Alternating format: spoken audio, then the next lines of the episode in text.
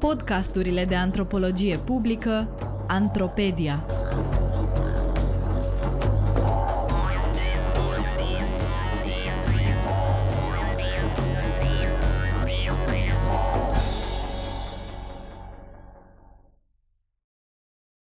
Eu, Wuhan și antropologia.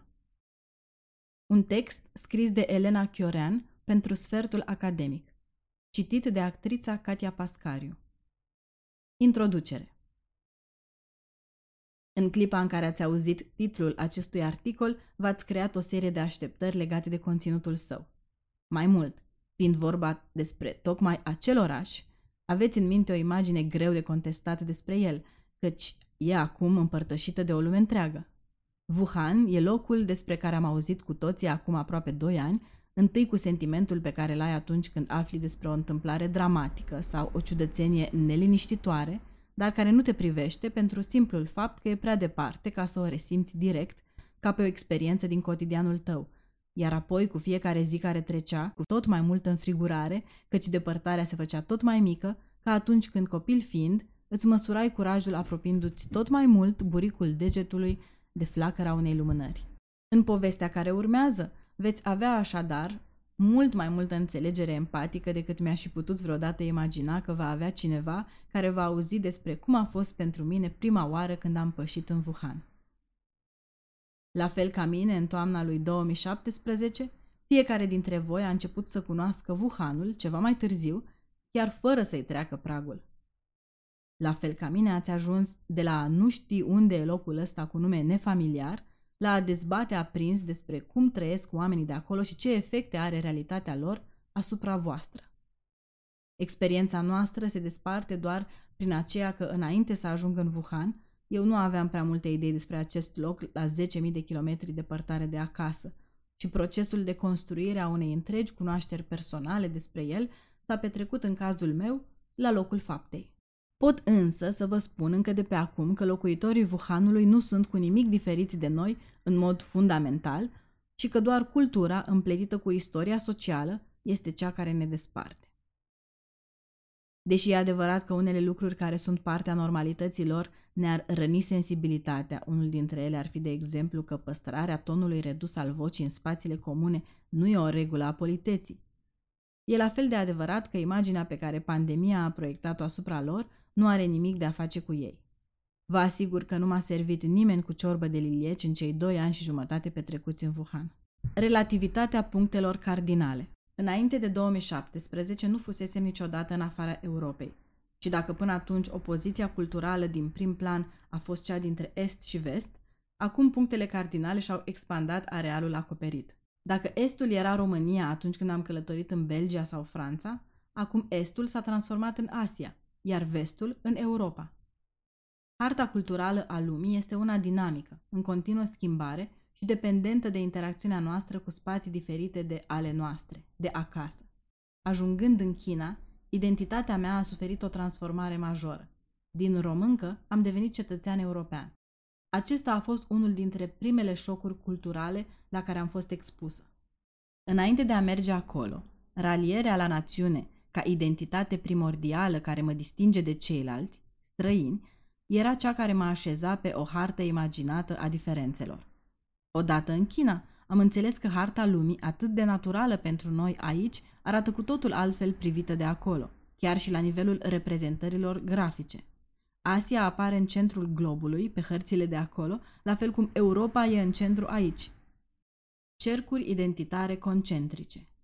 Atâta timp cât vorbim despre aceeași țară, diferențele regionale sunt cele care primează.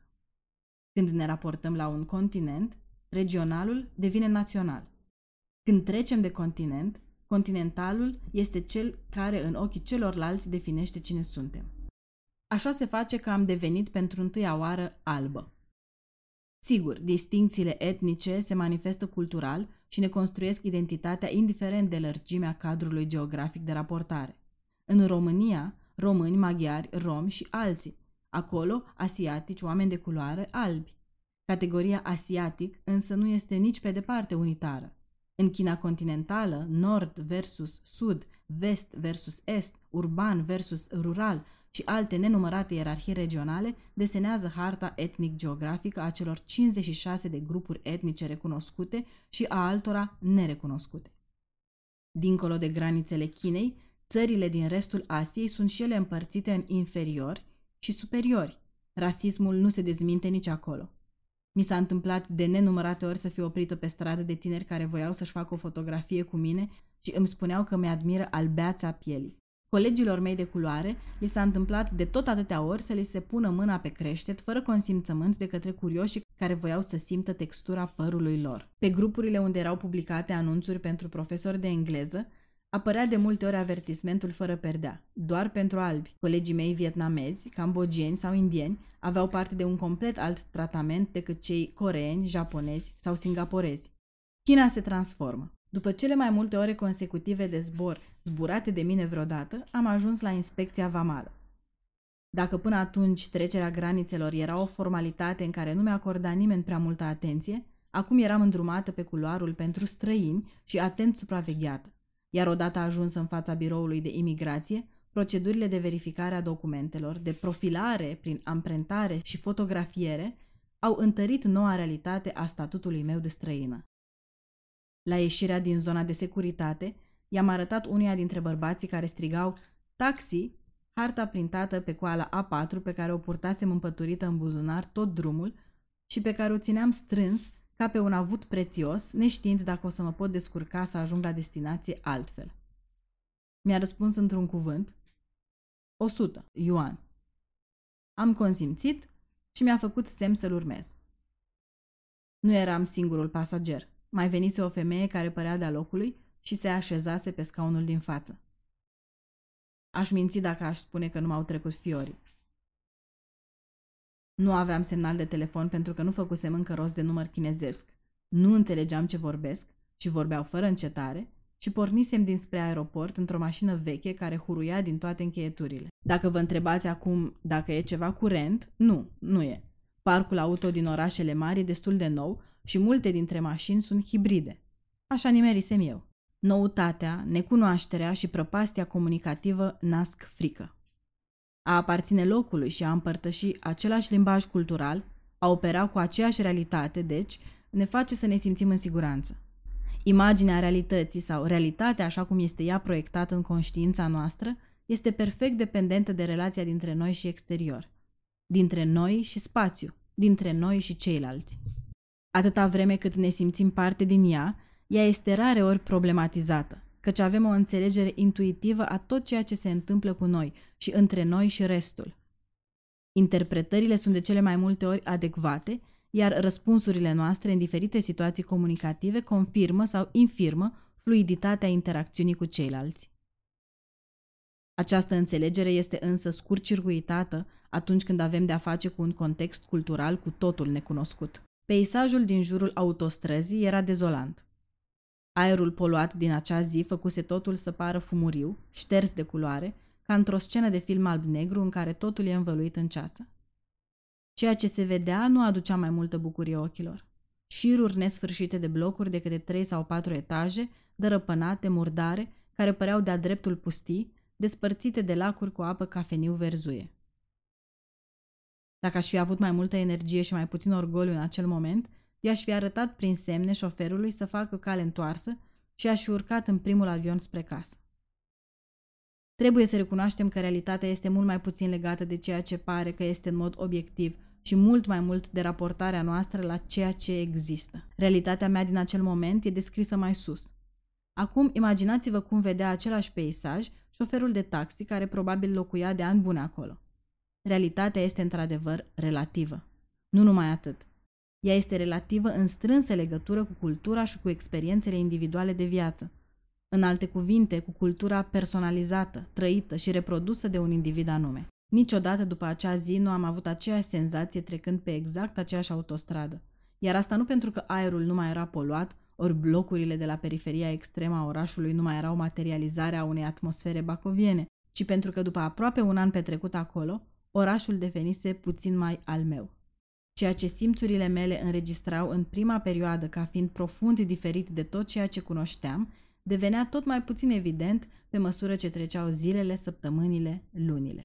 A fost nevoie de câteva luni pentru ca mirosul aerului poluat să nu mai fie ceea ce conștientizez oricând ies dintr-o clădire. Tot de câteva luni pentru a mă obișnui cu mirosurile restaurantelor sau tarabelor cu mâncare pe lângă care treceam prin campus sau prin oraș. De câteva săptămâni bune pentru a nu mă surprinde corpurile care se mișcau în alt ritm, aveau alte gesturi, altă expresivitate, alte trăsături decât cele pe care acasă, în Europa de data asta, nu le observam ca pe ceva marcant. De fapt, nu le observam mai deloc. Tot de câteva săptămâni a fost nevoie ca să aflu mersul lucrurilor în campus, să cunosc drumul spre școală, spre cămin, spre cantină, birourile la care trebuia să apelez ca să rezolv diverse lucruri, sălile în care aveam cursurile de limbă. În câteva luni am început să explorez împrejurimile campusului, locurile în care se poate mânca bine și ieftin din apropiere, magazinele unde puteam găsi cele necesare. Un an mai târziu, chineza a devenit pentru mine, cum era până atunci, maghiara. O limbă pe care nu o înțeleg mai deloc, dar care sună familiar. O limbă pe care atunci când o aud în fundal, pe stradă, în autobuz, în metrou, oriunde aș merge, nu mă face să mă simt mai puțin între ai mei. Știam deja ce și unde găsesc. Aveam deja un anumit magazin de unde îmi cumpăram detergent, un altul de unde preferam să cumpăr dulciuri, găsisem piața, de unde îmi cumpăram legume și fructe proaspete și tot așa.